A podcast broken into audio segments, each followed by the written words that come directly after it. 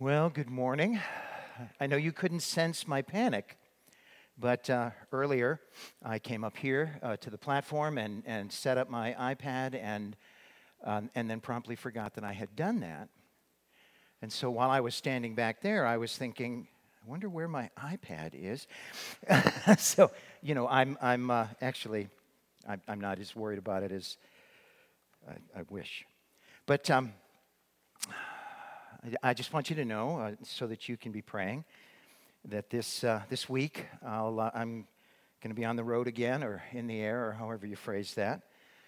Uh, this coming weekend, I leave on Wednesday, and this coming weekend I'll be in Saudi uh, with uh, Potter's House of Arabia there.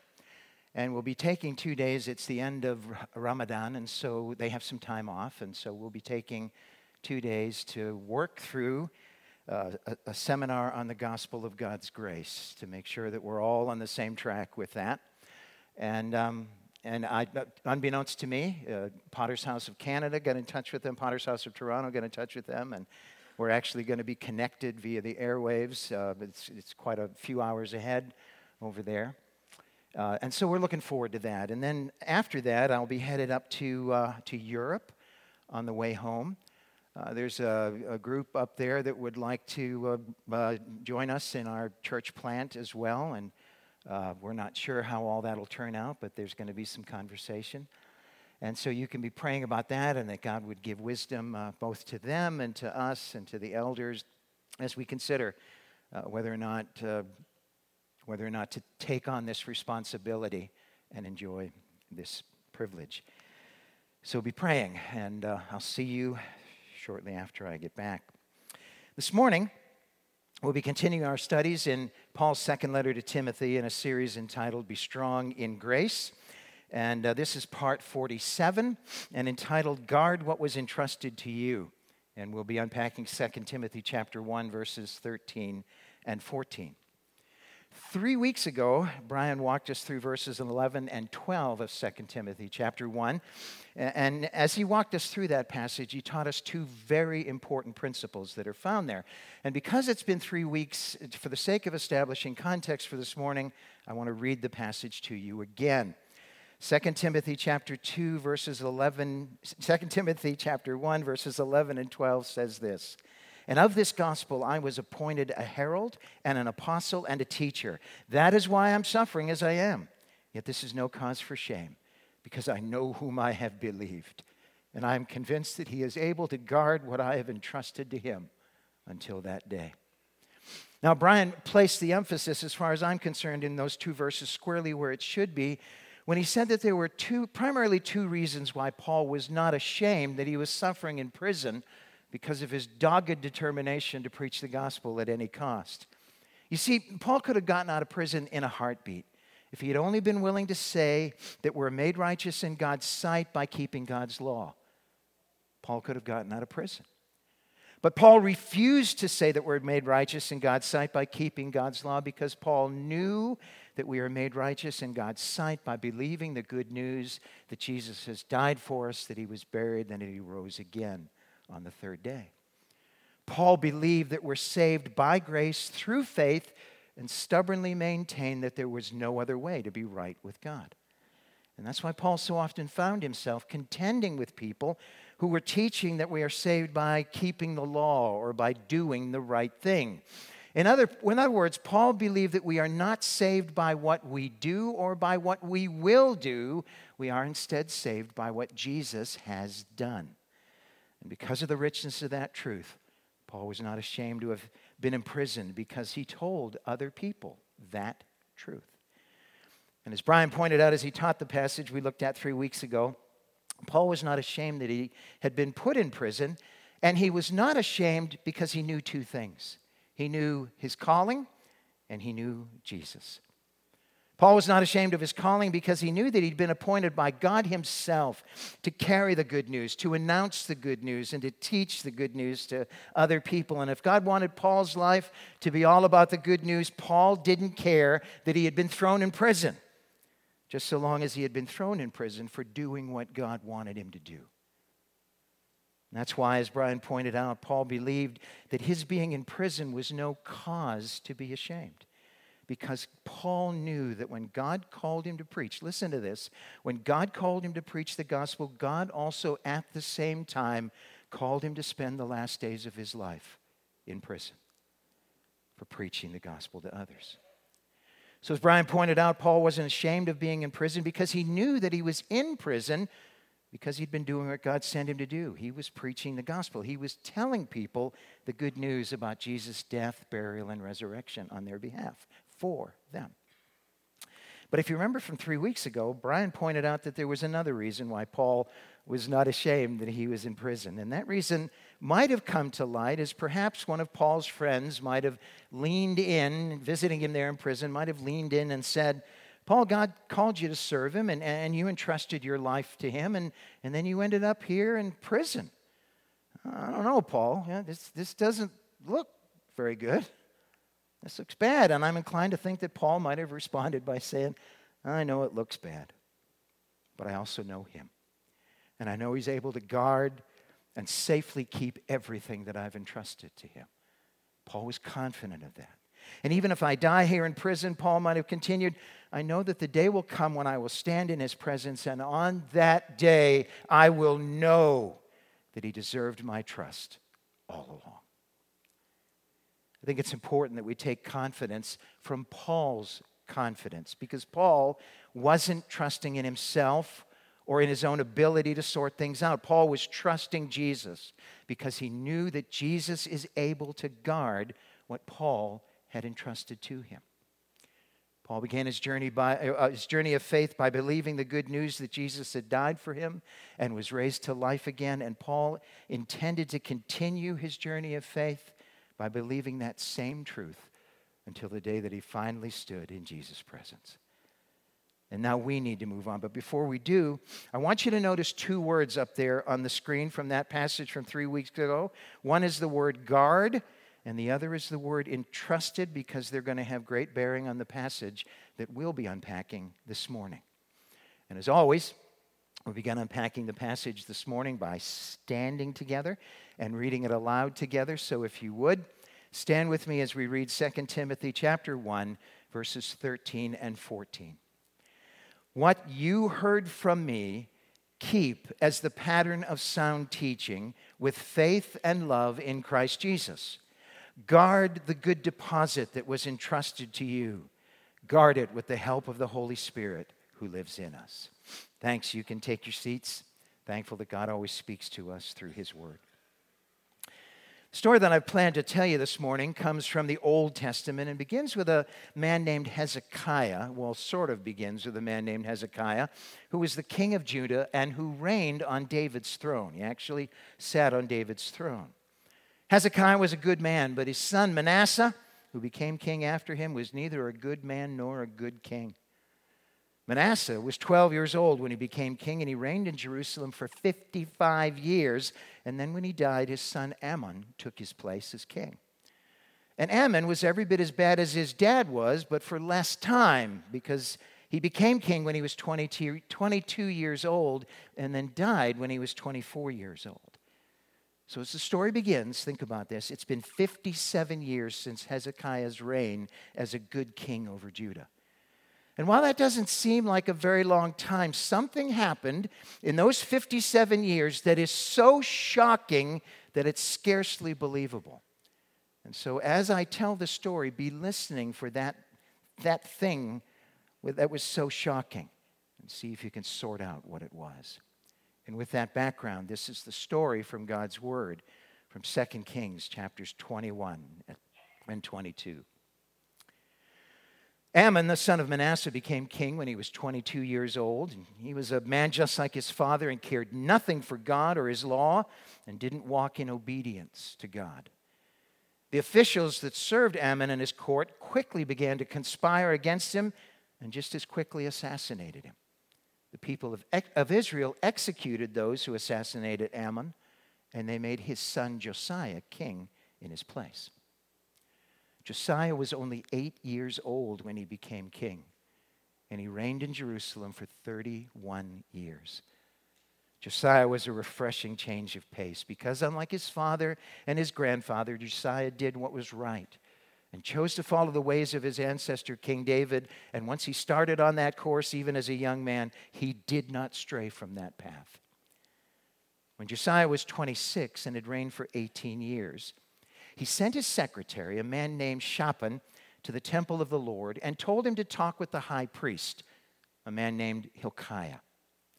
Through his secretary, King Josiah gave orders to the high priest to use the temple funds, the temple offerings, to hire carpenters, builders, and masons, and to buy stone and, and timber with which they could repair the temple, which had fallen into very serious disrepair. They began the work in earnest. And then one day, Hilkiah, the high priest, said to the king's secretary, I have found the book of the law in the temple of the Lord. Hilkiah gave the book to the king's secretary, and the king's secretary read it. Then later, Shaphan, the king's secretary, reported to the king and told him about the progress that had been made in the, in the build and in the construction on the temple. And then Shaphan said to the king, Hilkiah the priest has given me a book. And Shaphan read a portion of the book to King Josiah. When King Josiah heard the words of the book of the law, he tore his robes in utter despair and then ordered Hilkiah the priest, Shaphan his secretary, and a few other men to go along together to the home of the prophetess Huldah, Huldah and ask her what to do. The king told him to relate to Huldah that the book of the law had been found.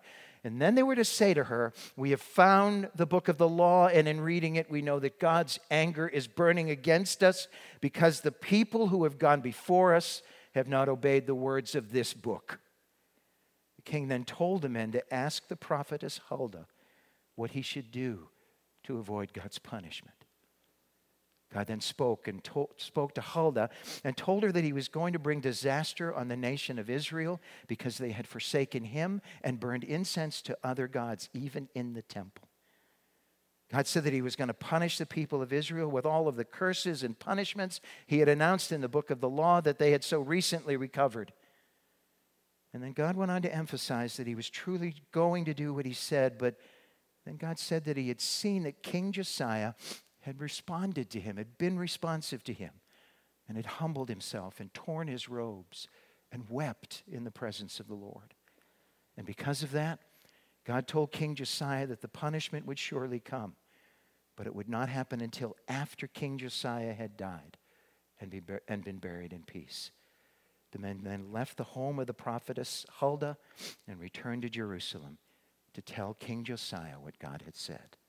And that is the story from God's Word. Now, perhaps you'll remember that before I told the story, I said that something had happened in Israel in the 57 years before the story that was so shocking as to be scarcely believable. And I'm wondering if you caught it. Did you catch it? What was that shocking thing that came out in the story?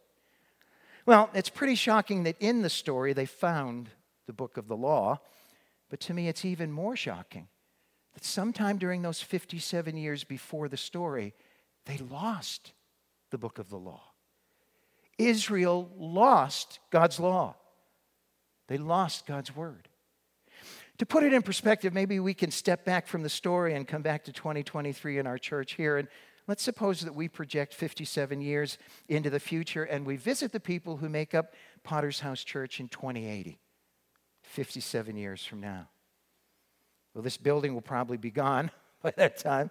I fully expect that. But let's say that they're renovating the building that they've been occupying and, and the building where they've been meeting. And during the renovation, the secretary goes to the pastor and says that the workers have found a book in the closet. So the pastor asks the secretary, what kind of book did the workers find? And, and the secretary says, Well, it, it says Holy Bible here on the cover. So the pastor says, Huh. And I'm sure of what, the, what a Bible is, the pastor asked the secretary to read something from the book. We don't have to stretch this illustration out any further uh, to realize how heartbreaking it would be, at least for me. I, I trust it would be for you, if 57 years from now, God's word and the good news about Jesus is no longer available in the rooms and corridors of the Potter's House Church of Camdenton. But that is what happened in Israel during the reign of King Josiah. Hilkiah the priest knew that it was the book of the law. But then he gave it to Shaphan, the king's secretary, and the secretary took the, the, the, book to the king and said, They have found a book in the temple of the Lord. He didn't say they have found the book, he said they found a book in the temple of the Lord. And I wonder if the people of Israel had a t shirt thing going on like we have a t shirt thing going on here at Potter's house, where our t shirts say, Bring the book. But having said that, I don't think they did have a t shirt thing going on because their t shirts wouldn't have said, Bring the book. They would have said, Bring a book. But that's not the same thing at all. Not at all. Bring a book doesn't sound like a Bible study, it sounds like a totally disorganized book club, as in, yeah, bring a book and we'll discuss it. To which you might say, what book? What book should I bring? I don't know. Look at my t shirt. It says, bring a book. Totally disorganized book club. We shouldn't make fun of this because when they lost God's law, when they lost God's word, they also lost their sense of God, their understanding of Him and His holiness. The people of Israel of that, of Israel of that day devalued and disrespected God to the degree that they had devalued and disrespected God's word. From the beginning of time, God had been building his word and his character into his people. He had been instructing his people and at the same time constructing the faith of his people. God had been constructing their faith. And he continued doing that through all through the time of Enoch and Noah and Abraham and Moses and Joshua and Isaiah and Jeremiah and David the king. But even as God was busy constructing their faith, the day came when they got busy deconstructing their faith. And they continued deconstructing their faith until the day when Shaphan, the king's secretary, said to King Josiah, Hilkiah the priest has given me a book. But by that time, they had gone so far in deconstructing their faith that even with the help of the most faithful king that either Israel or Judah ever had, they were unable to reconstruct the faith that they had destroyed. As a consequence, shortly after King Josiah was peacefully laid in his grave, the nation of Israel was invaded, swept away from their home, and taken into captivity. And all of that happened because they had failed to guard what had been entrusted to them God's holy word. So, what am I trying to say? Well, by now you know that here at the Potter's House, whether Brian teaches or I teach, we always begin with a review. You've seen us do that week after week for a long time now. Both of us do that because we, we both know that the primary job of a Bible teacher is to interpret God's word in context.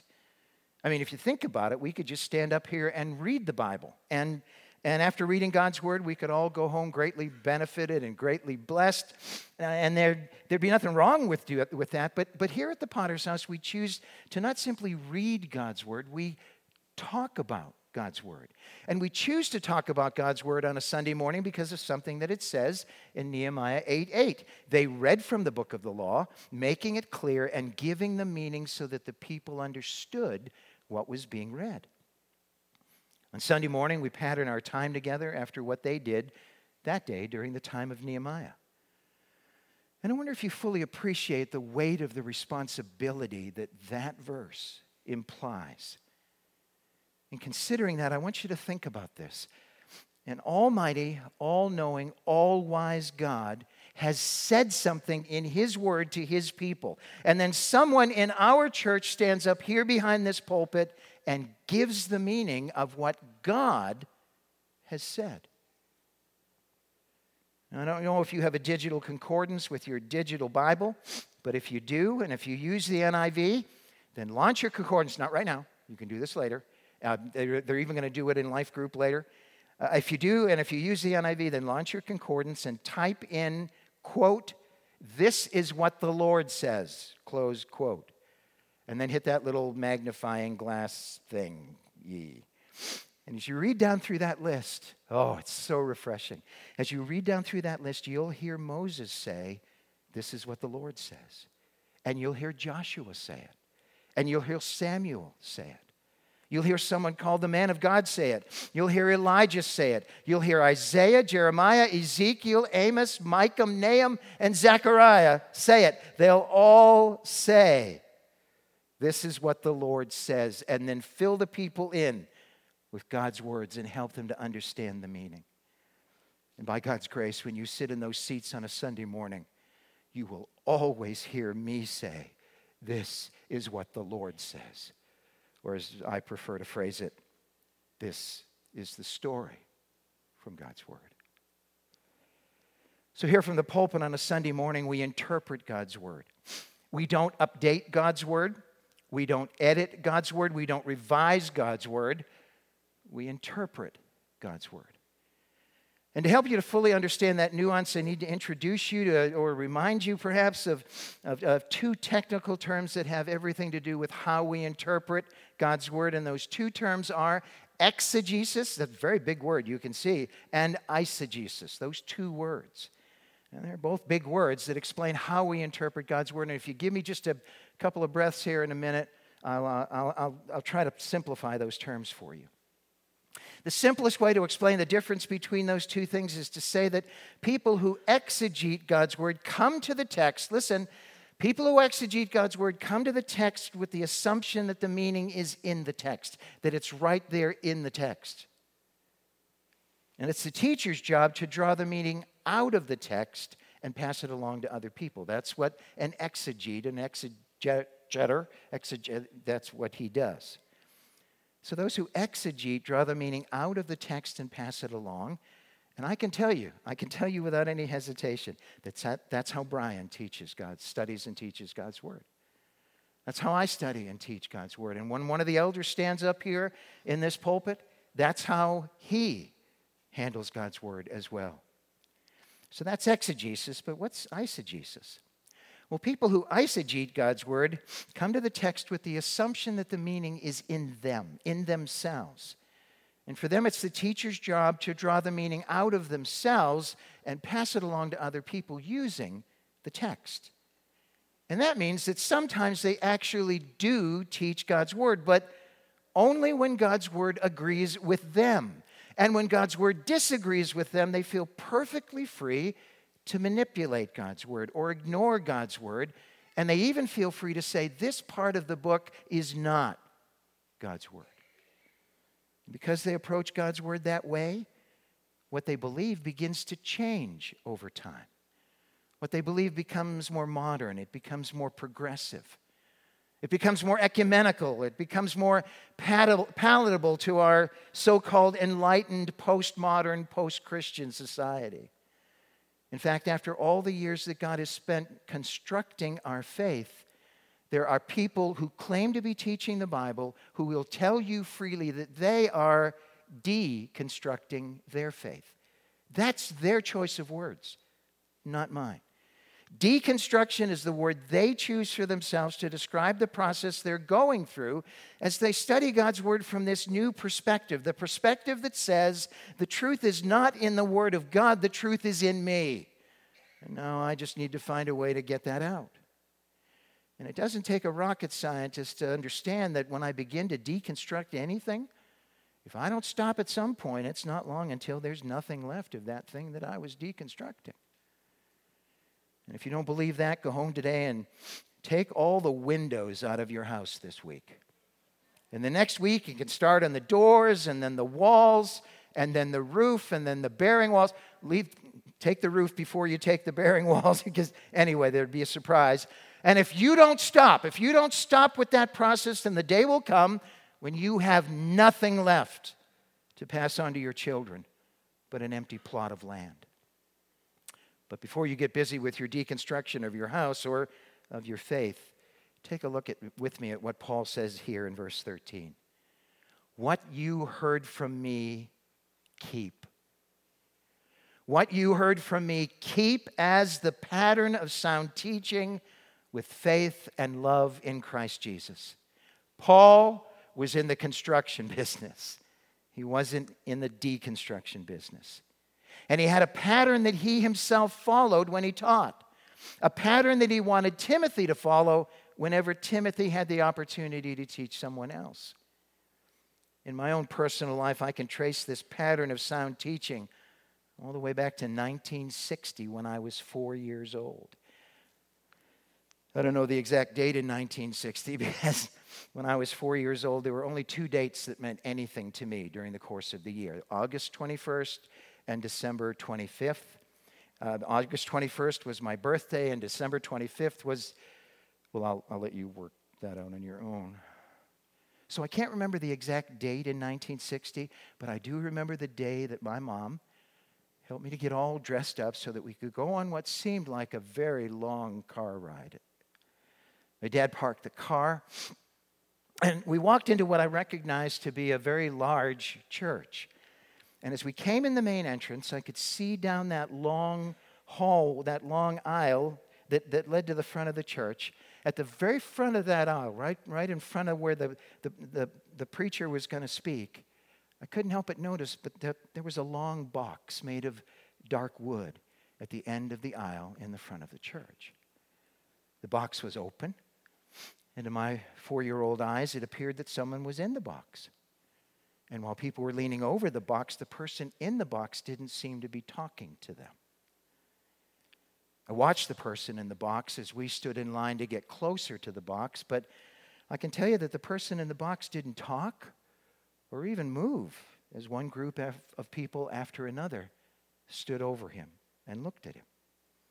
And then it was our turn to stand beside the box. My mother cried as we stood there, and that one is, that's when I noticed that the man in the box didn't seem to be breathing. He wasn't moving at all. We sat there in the church while the pastor of the church said a whole bunch of stuff that I don't even remember anymore. Then it was time to go home. I clearly remember sitting in silence all the way home, and then when it was time to change back into my play clothes, I finally found the courage to ask my mom what was wrong with the man in the box. Because as I explained to my mom, it looked like he was sleeping, but I don't think he was. So my mom said that he had passed away, but I didn't know what that meant, and so that made no sense to me at all. And that's when she told me quite plainly that he had died. And well, I, I, knew that my goldfish had died and our little dog had died, and I remember saying that to my mom and then asking her with rising panic in my voice, Are you telling me that that happens to people? too?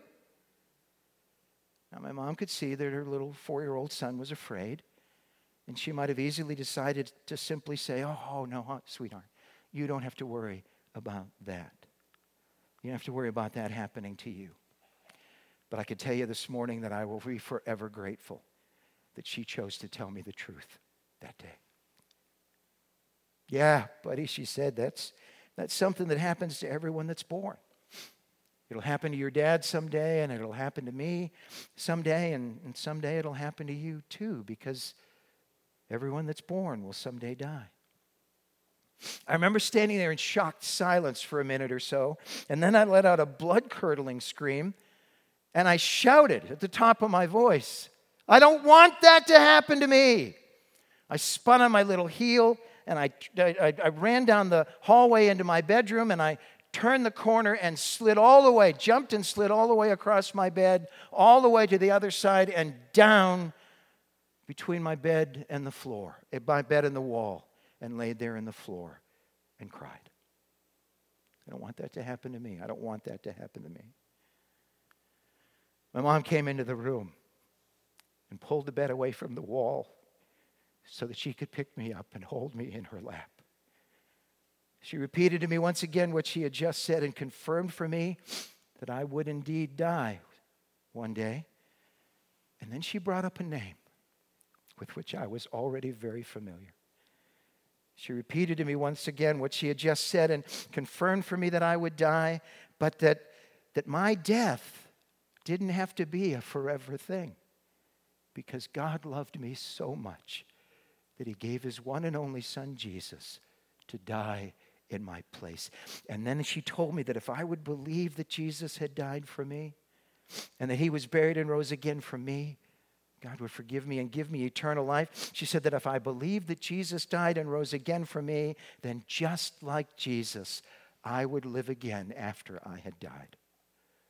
I trusted Christ as my Savior and have had eternal life ever since that day.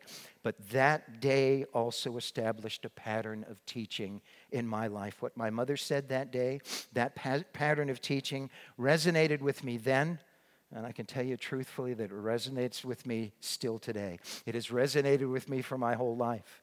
My mother followed that pattern. My Sunday school teachers followed that pattern. The pastor of the church where I grew up followed that pattern. And as I've lived my life since that day, I have consistently sought out friends who are following that pattern as well. That pattern of teaching. And what is that pattern?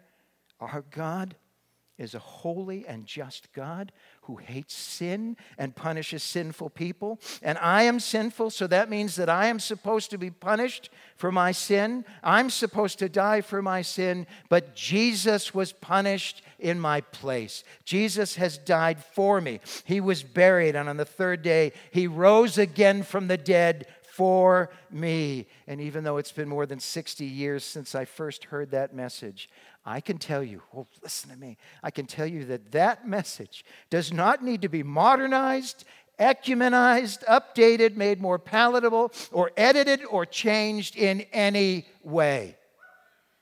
In any way. The people who preceded me, and the people who have traveled with me, kept the message of the gospel intact when they passed it along to me. And as I've constructed my faith along the way, I've tried with God's help to keep that message intact as I live it out and pass it on to still other people. And part of what that means for me is that, please understand this. Part of what that means for me is that when someone leans in now and says that he's willing to help me deconstruct my faith, I just say no. And I'm going to keep saying no because of what Paul says in verse 14. Guard the good deposit that was entrusted to you. Guard it with the help of the Holy Spirit who lives in us. Paul tells Timothy to guard what was entrusted to him. And I want to remind you that in verse 12, Paul has just said, I know whom I have believed, and I am convinced that he is able to guard what I have entrusted to him until that day. There's that pattern of teaching. I hope we're catching the drift here. Jesus first entrusted Paul with the gospel, and in response to that, Paul entrusted Jesus with his entire being and his eternal future. And, and Paul has already said that he entrusted Jesus with that because he knows Jesus. And he's convinced that Jesus is able to guard what Paul had entrusted to him until the day when Paul finally stands in his presence. Oh, but don't miss this.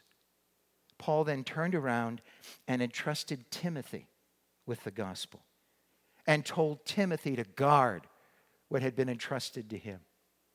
So you see the pattern of teaching there?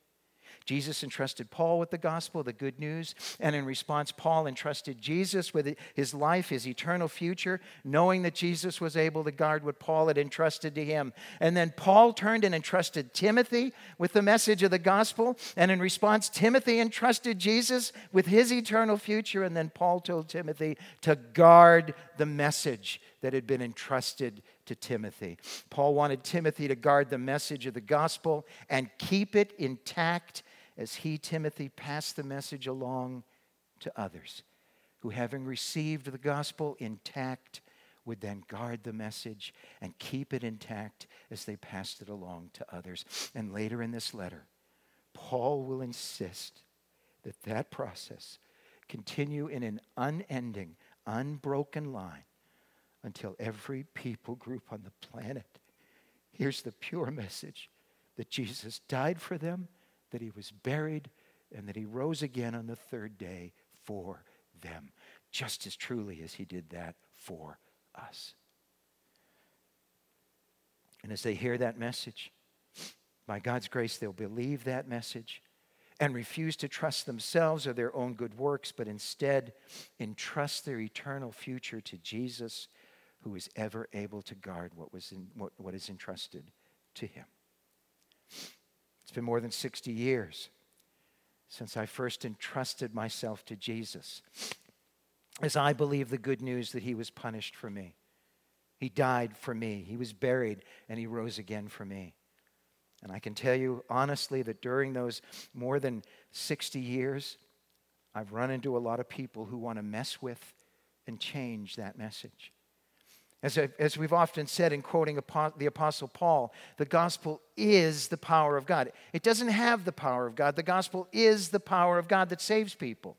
And Satan knows that. He knows that he can't take the power of the, out of the gospel. So for 2,000 years now, he's settled for taking the gospel out of the hands of the church. And in my more than 60 years, I've seen my fair share of that. There's been new evangelicalism, new evangelicalism. There's been the ecumenical movement. There's been more cults and schisms and isms than I can count. As I've been saying now recently, there's a movement that, that's gaining momentum where people who claim to believe the gospel have begun deconstructing their faith in the hopes of having a more modern, more progressive message to share with people. Something that isn't quite as offensive as God hates sin and punishes sinful people, but Jesus was punished in your place. Everywhere we turn these days, there are books and churches and teachers and spiritual leaders and conferences and podcasts that will invite you to hear what they have to say. They'll invite you to join them on their journey. And they may not tell you up front that they are deconstructing their faith. And they may not tell you that that's what they'll be helping you to do, but that's what they're planning to do. They'll draw you in and if you don't guard what has been entrusted to you, they will have you taking your faith apart piece by piece until there's next to nothing left of what you used to believe. And that's when you begin inviting other people to begin deconstructing their faith because that's, there's a pattern to that teaching as well. So I'm asking you to remain alert and to be aware that not every Bible study is designed to help you construct your faith in the finished work of Christ. Some so called Bible studies are actually designed to help you deconstruct your faith. And in my experience, those Bible studies, those are like quicksand in, in which you'll get to get so stuck that you may not be able to find your way out. Find your way to freedom from what they teach. So if you get invited to a Bible study or a group, Look before you leap. Look before you leap. And if you're unsure, get some advice from someone that you trust before you get stuck.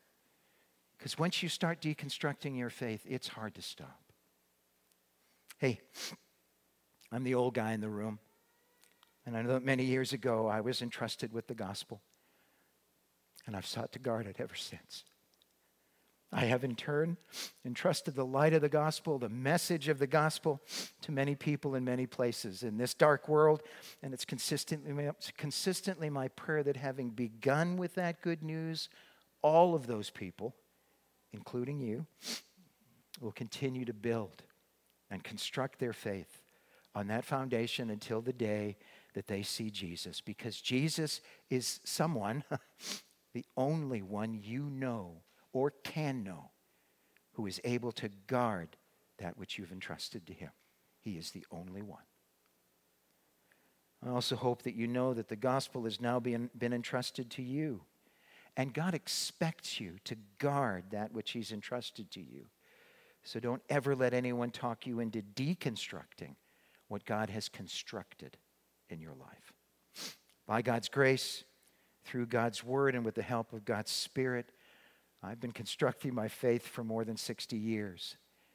And I can tell you from the depths of my heart right now, by God's grace, through God's word, and with the help of God's Spirit, I will never deconstruct my faith for as long as I live.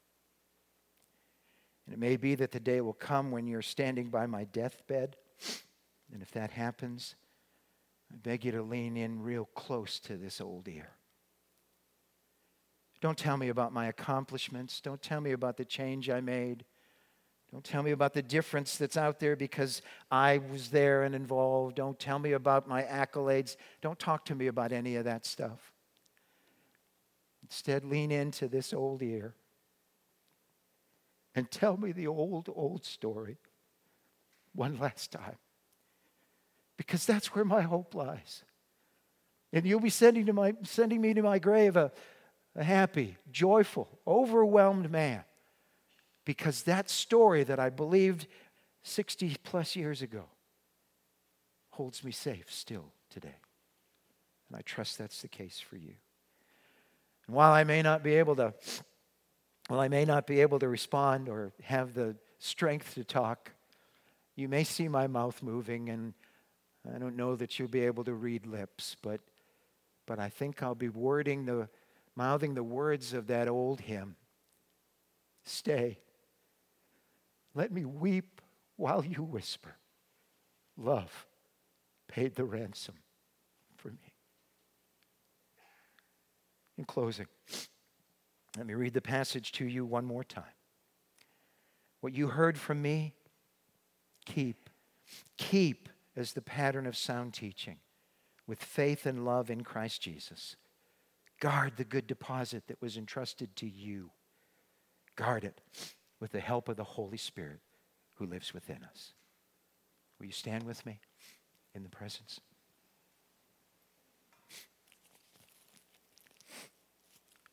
Father and our God, we thank you for reminding us of the journey that we've been on.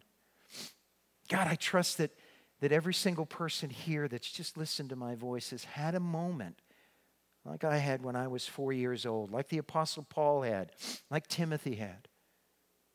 Has had that moment when, when they just made up their minds that they just were never going to be good enough.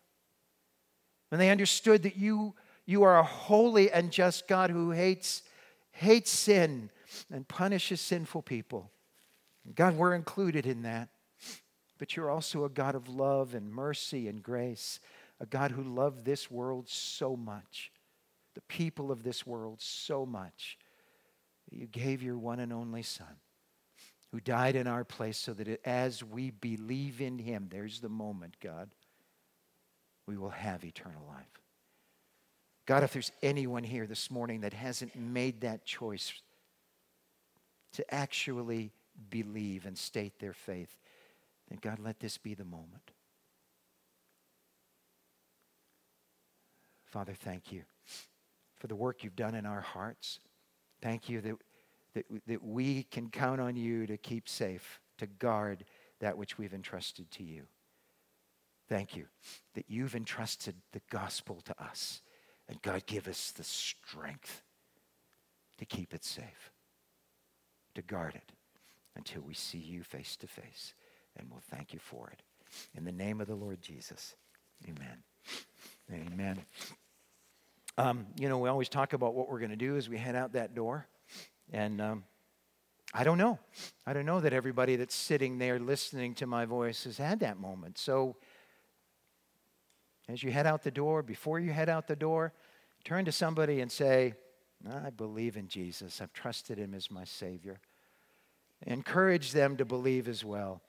And then maybe you'll find people out there that need to hear that message too. Keep it safe, keep it intact, pass it along by God's grace. If we've huddled up and we're headed out and we know the play, I guess it's all that's left for me is to say, ready? Go get him, Potter's house.